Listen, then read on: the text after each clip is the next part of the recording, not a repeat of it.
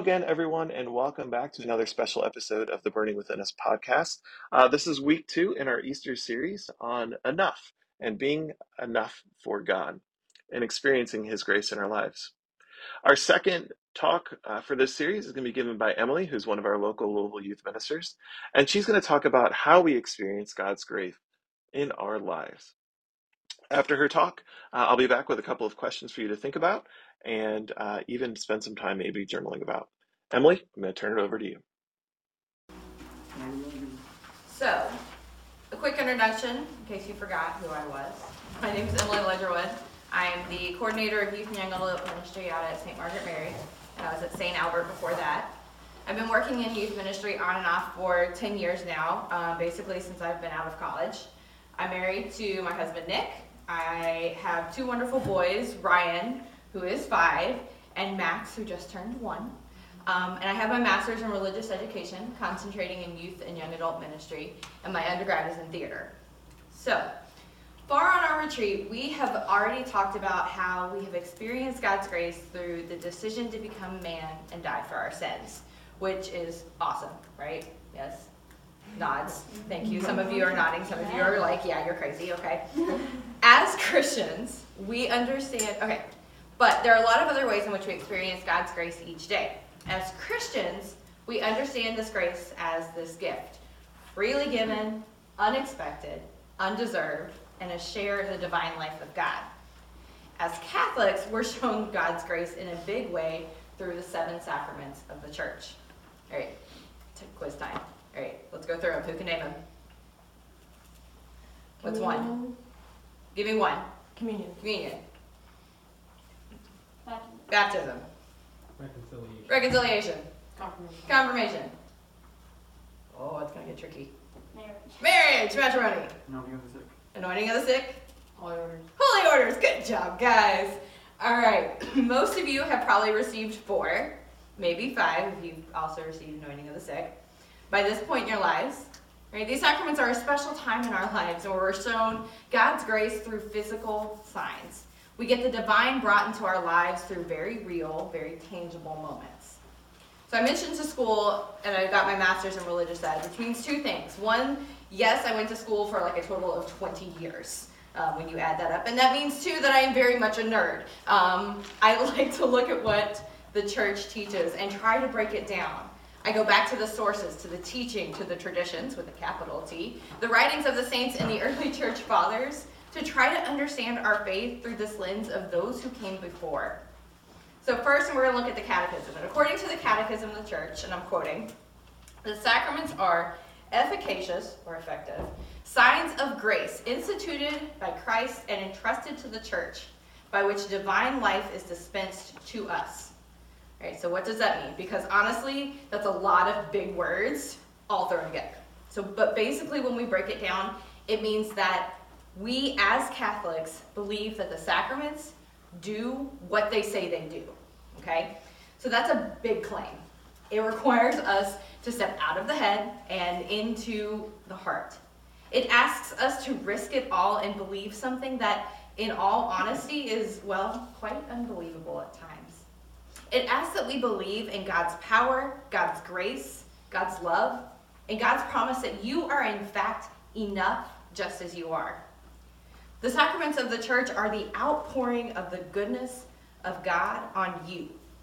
And I want each and every one of you to understand that if you were the only one in the entire world, God would still outpour that love, that grace, that mercy, all out just for you. So I want to take a moment and share a story with you guys, a little bit about myself.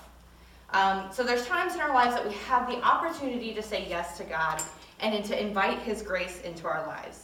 And I think a lot of times when we think about the sacraments, we think about big moments, right? Like confirmation, matrimony, which, don't get me wrong, were both really great days in my life.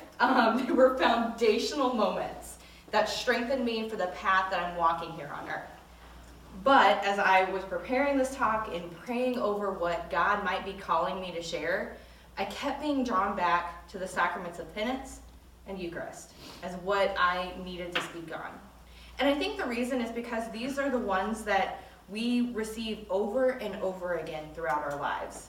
They were frequent opportunities to say yes to God and to invite His grace into our lives. All right, story time. I'm going to tell you about my son, Max. Max turned 1 back in December, and he is legitimately the happiest kid ever.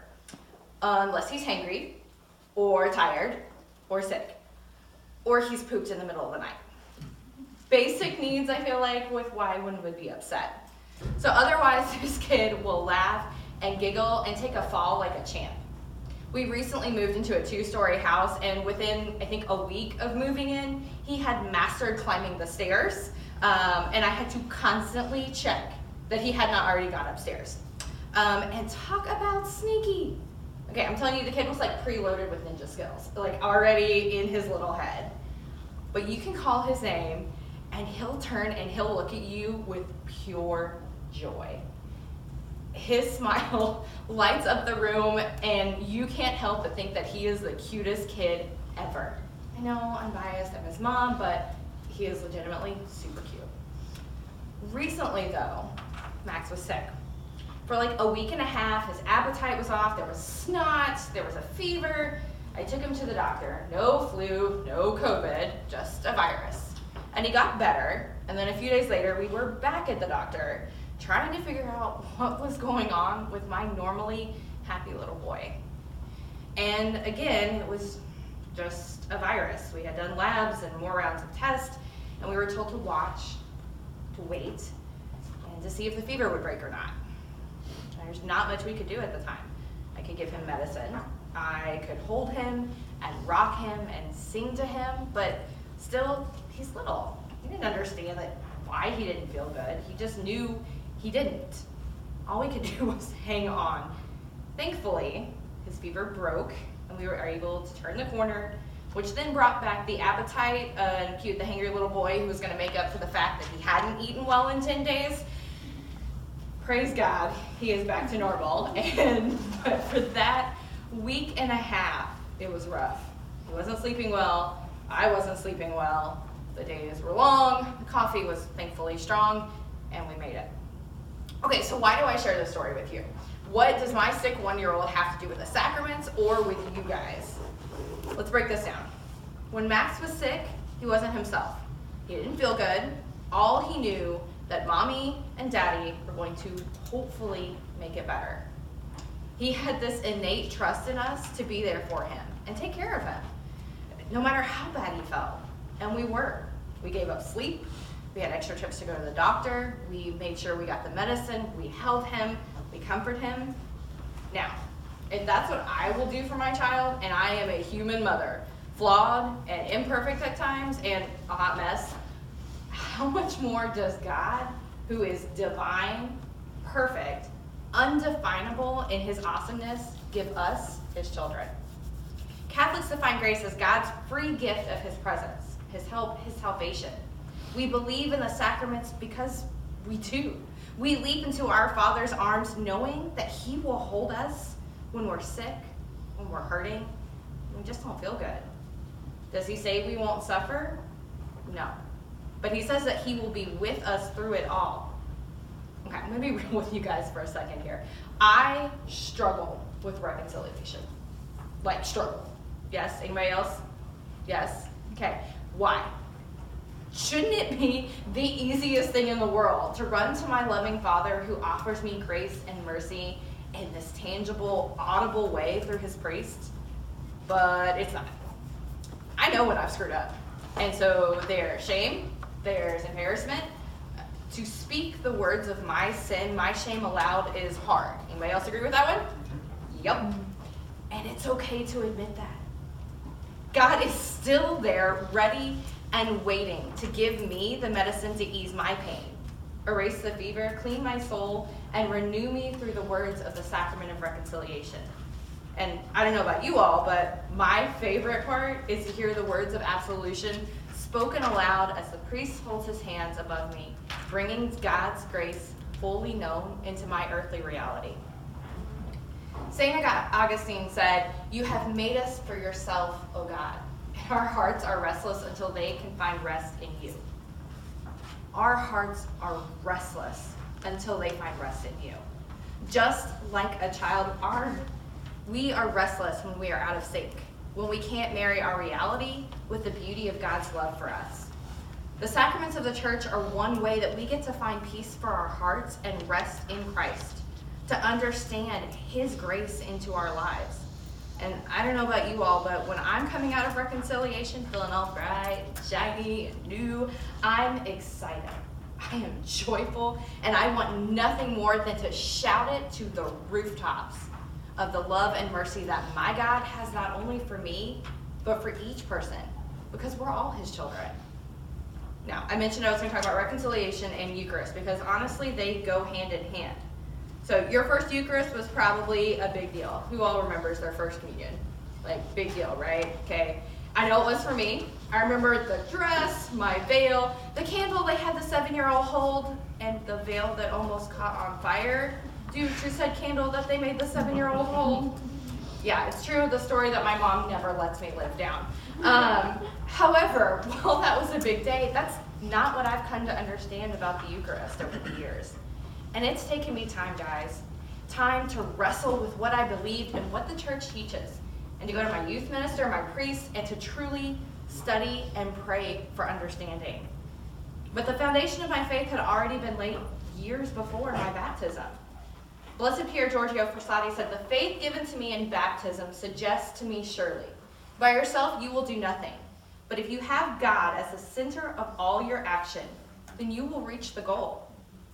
The goal in this case is heaven, eternity with Christ.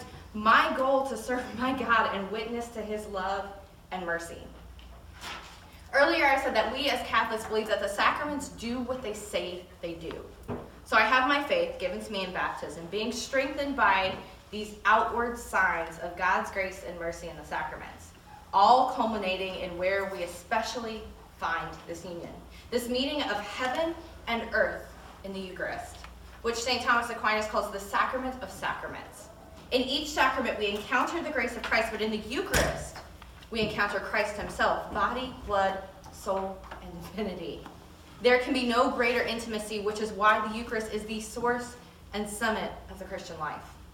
So I don't know about you all, but I need that. My soul needs that encounter to remind me that when things are hard, when they are seemingly impossible, when everything is weighing down on me, I am loved. I am enough. Me. Just as each of you are. You are loved. You are enough.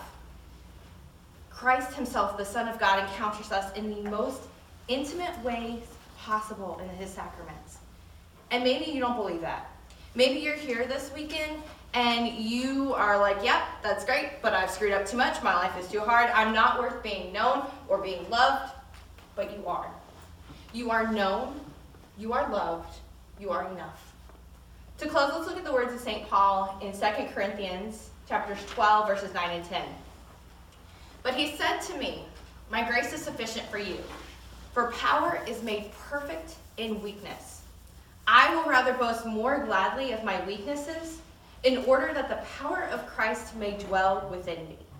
Therefore, I am content with weakness, insults, hardships, persecutions, and constraints, for the sake of Christ, for when I am weak, then I am strong." When you go to receive the sacraments, remember you are meeting God in a very real way. We are coming in our weaknesses, in our shame, in our sin, to the sacrament of reconciliation. We are coming humbled and in awe of our God and his sacrifice to the source and summit of our faith, the Eucharist. The sacraments are not pretend, they are not make-believe. It is God making himself known to you in that moment.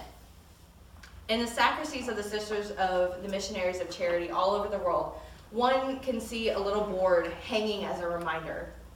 And it says, "Priests of God, celebrate this Mass as if it is your first Mass, your last Mass, and your only Mass." That is how we, the people of God, should come to each Mass to celebrate the Eucharist, that sacrament of sacraments. Don't miss out on the opportunity to grow in your relationship with God through the sacraments. Take advantage of them when you can, as often as you can. Let them help you grow in your faith and lead you closer to a God who loves you, who cherishes you, and proclaims that you are enough. Thank you.